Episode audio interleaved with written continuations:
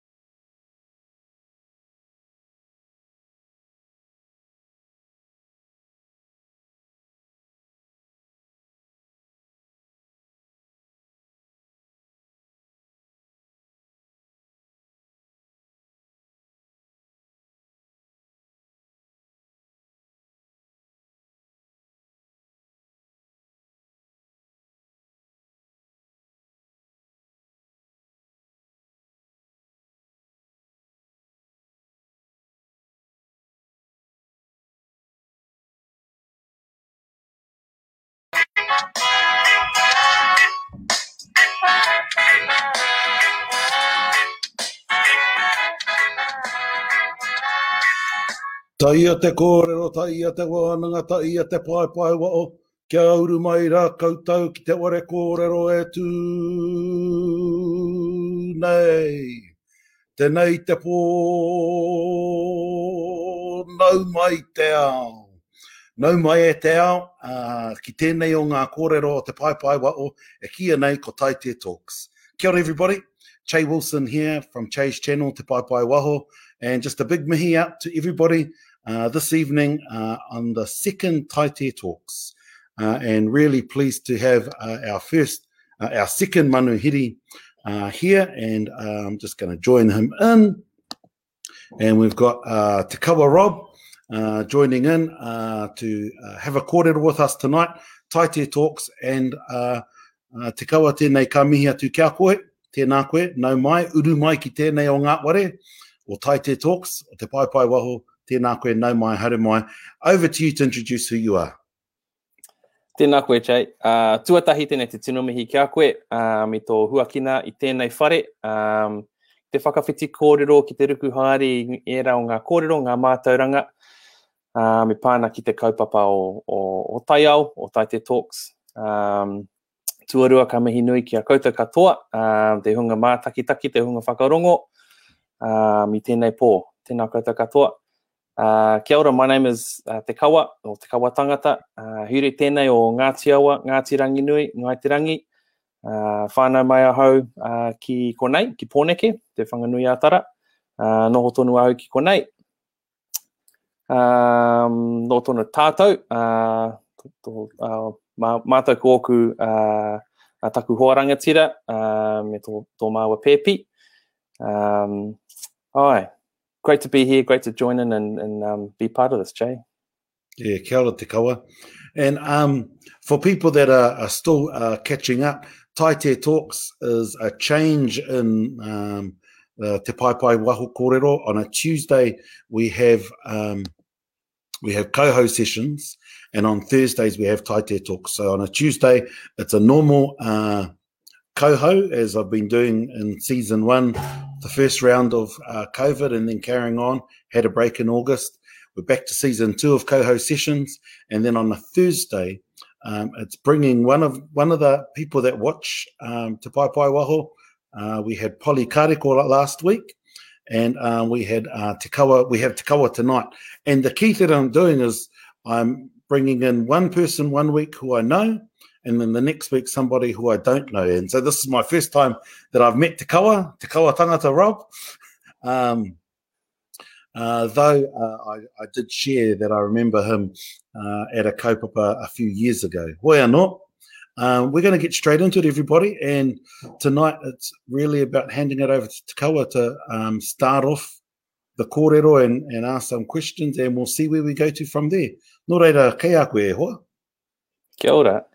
Um, one of the things I've been really loving about uh, the co-host sessions, about the kōrero that's that's that's uh, growing and developing and being um, shared uh, by incredible uh, mātanga tohunga um, is around time and particularly with the uh, active revitalization of of uh, practices like matariki. Um, listening to uh, you and Rangi talk, uh, gosh, it was a few months ago now. You're talking about time and talking about the the maramataka and, and periods of of the phases of of the marama. And that's been something really exciting that we that um, well, I guess as a result of COVID, we we slowed down and we really got to to connect more with and mm. really sort of tune in. And um, one of the things that if, has sprung to mind, which I was curious to explore with you this evening, was was around particular aspects of time. So um, we're decolonizing time and connecting to um, the the nights of the the, the lunar phase. Um, and as recently just started finally getting around to building our mara out the back of our little whare, um, I was you know looking at the maramataka and going, cool, what what's the right time to to plant? Um, and I started thinking, well, is there a time within the time that's right to plant, or or, or actions that are associated with particular parts of the day and parts of the night? Um, this, I guess the scientific brain was thinking, okay, well, the tides are moving around, so the water table is shifting up and down in the whenua.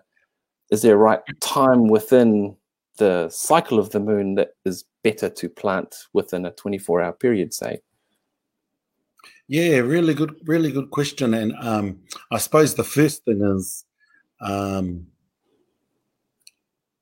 i'm not a moon person i, I know my phases of the moon um, but i wouldn't class myself as an expert but I, what i what i do know is i know how to read the seasons and um, it's really important that people um, are logging the moon phases, what you observe, as well as your mood where you live. Because what that does is that gives you localized knowledge over a period of time. And the more that you do that, the more your your body, not just your mind, but your body starts to sync. Mm. And as your body starts to sync, yes, the moon might be right and the water might water table might be right, but your puku might not be right. And it's about how you align your body back to the marama, the sun, uh, the, the moon, the sun, the wind, and the other the, the elements generally, and then our tuakana, the plants and the animals, that will help us to then get to a space where we are able to record things. Because, you know, when you want to plant something, you definitely plant when the water table is a bit higher so that it's not struggling for, for kai or for a drink straight away. Okay, and that just makes sense. Um, you can plant in whiro, but it's going to be really hard and you're going to have to do extra work. Mm. And, you know, it still might come out. But what our tupuna worked out and, and their understanding of, of the science of the land is that they were able to make it easier. And um, it wasn't just about survival, it's that they'd got past survival. Because when they arrived here, they already were living in the southern hemisphere, so they already knew the moon phase. You know, those that have come from the northern hemisphere, like Hawaii, they've got to shift a bit. And it will mm. take a little bit longer to get used to things. But when our tupuna came here, um, the key thing they noticed was the um, the strength of the westerly wind. And that westerly wind, which is uru, and Ururangi and this atua called Tāwhiri Mātea, who doesn't appear really anywhere else in the Pacific. It's a sign, ah, that's an adaptation to the environment. The other thing around time is um, there will be subtle variations between valleys in an area. And I think of my home at the foot of Mount Ruapehu. We have a three month season for meadowberries. From one place, May, June, July. And you know, that distance um, by car is probably 35 kilometers and probably shorter, shorter by, um, by, um, as the bird flies. But in that short distance, there's three months where you can travel to gather food. And so uh, it's it's all about logging where you live, and and especially if if you've um, got your roots in Pōneke, definitely for a little while yet, then start to make localized um, notes as well. Like I've been in, in Hamilton now for um, three and a half years, nearly four years, and uh, it wasn't until last last autumn because there there are certain signs that I know from home, and and last autumn was where I was able to see what the variation is here, and and and it was a short period where the wind blew in autumn because I've set my clock based on what my dad's taught me to start counting in autumn because in autumn we get mm. these massive winds at the foot of Mount Ruapehu that are that are just as bad and sometimes worse than Wellington. And we've got names for them. And when those winds arrive, then soon after the thunder and the rain will come, and then the tuna heke.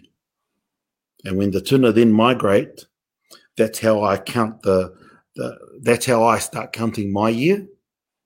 And so I've been looking for those signs when I was living in Christchurch, when I was in Wellington, and now in Hamilton, and I was able to work it out last. So it took me three three years to work it out here in the middle of suburbia in Hamilton. Wow. But people talk about suburbia. You can still connect to the environment. You just got to open your eyes and your ears a bit more. anyway, I'm talking too much. So That's incredible. And it's funny you, talk about the wind because that was something that's, well, it's present here in Te isn't it? You know, so yeah. um, living where in, in this little whare where we've, we've been in now for, for three years, um, we're fortunate to have a, a, bit of a view over the um, part of the harbour. And um, not having had that view before, it was uh, what you've just been talking about about noticing particular winds from particular directions at particular times has been really quite fascinating. Um, and again as, as a one of the benefits of of covid and, and being locked down here was was you know kia ata te tiro ki ngā āhuatanga. Um, o te hau e pāna ki etahi o, o ngā, ngā tohu. Um, so starting to notice some of the connections between when the wind's a particular way, the clouds might be a particular way, in which case the next few hours might be quite variable. Um, that's been a really it's been a really eye-opening experience, and yeah, so thank you for sharing that. Um, nah, kapoe. I guess it was the wind is is a particular of particular interest to me as well. With um, occasionally doing some sailing and being fortunate to sail on Wakahourua. Um, and was just curious again if, if there's uh, korero that you've heard of or knowledge that you know around sort of a wind compass. I've, I've heard discussion of wind compasses, um, and I think you've just touched on it earlier about particular names of particular winds. Mm. Yeah, no, there's definitely a wind compass, and um, I uh, I've seen korero. I, I I'm not an expert in the wind compass, but there is definitely a wind compass because you can hear it in Tauparapara. You can mm. hear it in Waiata when they've got all of these different winds that they're talking to. And, um, you know, whether it's the mā raki raki, te mā tonga tonga, uh, Te Marangai, uh, mm. and Mauru. You know, those are the four, you know, four points. But then there's the subs within each each kota. And those subs each have names. In addition to that, we have Hine Takurua and Hine Raumati. And so you have winter and summer, where those are the, the divisions of, of warmth. But then the divisions of wind, as I know it, are spring and autumn. Mm-hmm. Because mm. you have the Pai Pai, Pai Pai Ngahuru in, in autumn, and then you have the Haumatangi in, in spring, and those, you know, and it's linked to the equinox, eh? And um, it's it's the changes that happen because you have Raumati and Takurua, and, and and and in different parts of the country where they only really have a warm and a cold period, they're guided by that. Mm. And then then the uh, autumn and spring winds will change things slightly for them. In parts of the country where you have distinctive seasons, like where I'm from, it's actually the autumn and spring that note, okay, you now need, if you haven't got your garden sorted and if you haven't got your wood sorted for your fire, for your Kent fire or whatever else, um, then you're you're starting to miss the boat. And so, so I think the key thing with the wind is that there's there's some key indicators, and you know I'm an inlander, so um, what I what I learned was I was in Hawaii once, and um, I said I was talking to this woman, and she was talking, explaining all of the stuff to us, and I said to her, "What's that change?" And she said, I thought you were, a, um, I thought you were an inlander. And I said, I am an inlander. I'm no good in the sea. Give me fresh water any day.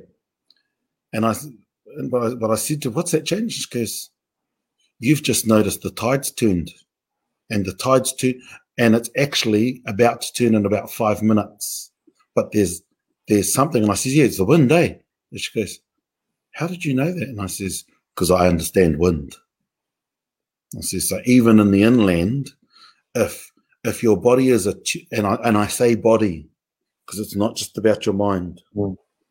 It's a bit like by Waikōrero. I always tell people your body needs to be aware, not just your eyes, your ears, but your body needs to be aware because your body will then help direct you so that you can connect to the bird that's flying or the wind or the sun. And it's your body that's, that needs to be aware to guide the kōrero. And so the wind um, wouldn't surprise me if some of those key experts in sailing will be able to help you. Mm. Uh, and uh, what I do know is that those that sail, um, the best of those navigators were also took um, sent inland um, mm. to observe the stars from on high. And my tribe happens to be one of those tribes that has one of those those places, those sites, um, where they would come in and view the stars um, from the highest points in the island. And so, wherever there's a high point, it's very likely that there'll be a, there'll be an astronomical astronomical point in that on that mm. moment. and used so to calibrate to see. Yeah. Yeah. So used to calibrate and to um, see the differences potential. So would the the trainee navigators go to different high points around the country to see what the variances are on latitude and things like that? Yeah, um, well, what I what I do know is that they um, it was usually the the, the tohunga that would go, Ah. And then when they've selected the ones that will definitely be able to carry and teach, they then take them. Mm. So I'm not sure if all went, but definitely those that had the, the highest knowledge, they were then taken to those heights. And because there's definitely sites on Mauna Kea where they'd go up there rather than just, you know, because you, you, if you look at the Hawaiian Islands, Kaho'olawe is in the, in, in the middle And so that's where they would train a lot of their navigators so that wherever they were, they could get back to the central island mm. and then go, go, back to their islands from there. Uh, and similar in in the you know the cooks, whether they're going to change it back to Avaiki or whatever, um, and same in, in Tahiti and and uh, French Polynesia. So it's it's about finding those places on high to to also connect. So you you're pretty interested in the environment. Tell me about your story and, and what got you into it. What was the thing that triggered it? Gosh, um, well, Cecil, thank you for that korero. It's um, mai ka kia na te hinengaro.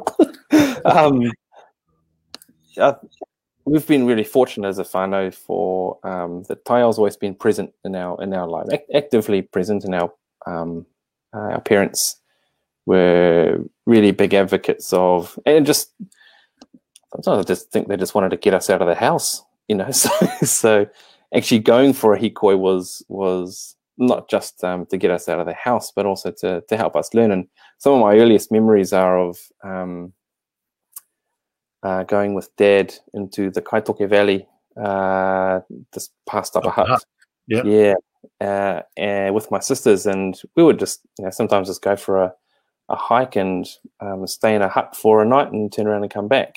Um, but while we were walking, um, you know, we were quite young at this point, so I think he wanted, to, you know, he was really mindful, wanted to keep us active and keep our minds going to not keep asking that question, are we there yet? Are we there yet? And so some of the games um, he used to um, make us play uh, were how many different birds can you hear? So we just stop and listen. How many different birds can we hear? And we, you know, at the time we just thought it was, oh yeah, cool. I can hear five. I can hear three. And but then over the years we started to go, oh, that's a that's a two, and that's a little little, and that's a blackbird, and that's a starling, and and honestly, those those memories has, stayed with me. But it was the progression of that afterwards. Um, going fishing with dad early in the mornings and um, you know, really clear memories of half waking up in the in the backpack and looking over his shoulder and seeing the fridge door open and getting the getting the bait out and then falling asleep and waking up halfway down this long dusty road and then waking up again when the sun was rising and he's he's already done two hours of fishing you know so it was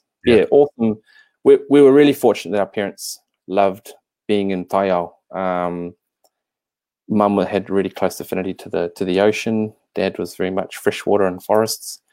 Um, so fast that's forward, that's, and fast forward, that's what we do. And as kids, uh, us three kids, so I, I have a real passion for the ocean um, and involved in a few kaupapa that relate to the ocean, in particular conservation of the ocean. Middle sister Mahuru, she's very much involved in freshwater restoration and wetlands and uh, works for Manaaki Whenua, um, and the younger sister, Te Au Te Moana, um, has a real close affinity to the forests and the bush and, and hunting. um, so yeah, we've that's that's always been there with us, and each of us have always taken a different path, but we've always somehow just come back to doing something with taiao um, and doing nice. something for the environment. So yeah, you're really lucky. Yeah, you're really lucky. Like I know, um, with uh, my my parents. My um, my biggest regret was that I um, dad dad took me hunting one day, and uh, I got really. Um, I said, "Come on, Dad, can I have a turn with the gun? Come on, come on!" Because he'd been talking to me about it for a while, and um, he handed it over to me, and I was so careless with the garden. He took it off me within a minute, hmm. and um, and I always regretted that. But what he did do after that is he started to teach me how to read bark. Wow. And how to read bark and go, see, see that tree there? That's this. That tree there, that's this. Mm. So similar to your experience of of identifying how many birds, Dad taught me how to identify trees, and then in identifying trees and plants, then was able to identify birds and um, mum was always in the garden, um, both our little veggie garden, but also um, her flower garden. And so the mum mum taught me the garden stuff, and dad would when he wasn't at work um, or at rugby, then um, then dad would be there too. But really, the garden was mum, and the bush was dad. And so, so hearing your story, it reminds me reminds me of my own story around um, what to do, how to do it, and um, yeah, tēnā koe. I'm mindful of time, so um, do you have a final question? Um, so many, but maybe for another time. I do, I do really want to thank you, A, for for sharing this opportunity with with all of us who are who are you know me present, but all of us who are watching and listening. It's it's wonderful to be able to dive a bit deeper and just take a moment out of our day to to listen and to share and contribute. So, tēnā koe. Nice. Tēnā koe, tēnā oki koe. Um, and I think that um, the thing that I've appreciated about having you tonight, as well as Polly last week, is um, this is really different um, for me, and I'm just enjoying meeting meeting um, the likes of yourself, reconnecting with Polly, and um, I learn just as much from sharing, and and that's why I try and encourage people. As I said, start sharing as soon as you've learned something, mm. because that actually helps you understand it even more and start to then grow a relationship with it. So, uh, te kawa e mihi kawa na kia koe. Uh, o tira ki koutou katoa e matakitaki mai ana, tēnei ka mihi ati ka koutou, i roto i tēnei pō, kia wakaire ake e nei kupu, o roto o Taite Talks, ki te tā uu nui o rangi nui e tū nei, turuturu o hiti hoka maua kia tīnā, tīnā, hui e, tai ki e. See you all next Tuesday for co-host sessions. Kia ora tātou. Nā Te Puni Kōkiri e pūtea tautoko. Made with support from Te Puni Kōkiri. Ngā Puoro Jerome, Ngā Reo Puoro. Soundtracks from Puoro Jerome.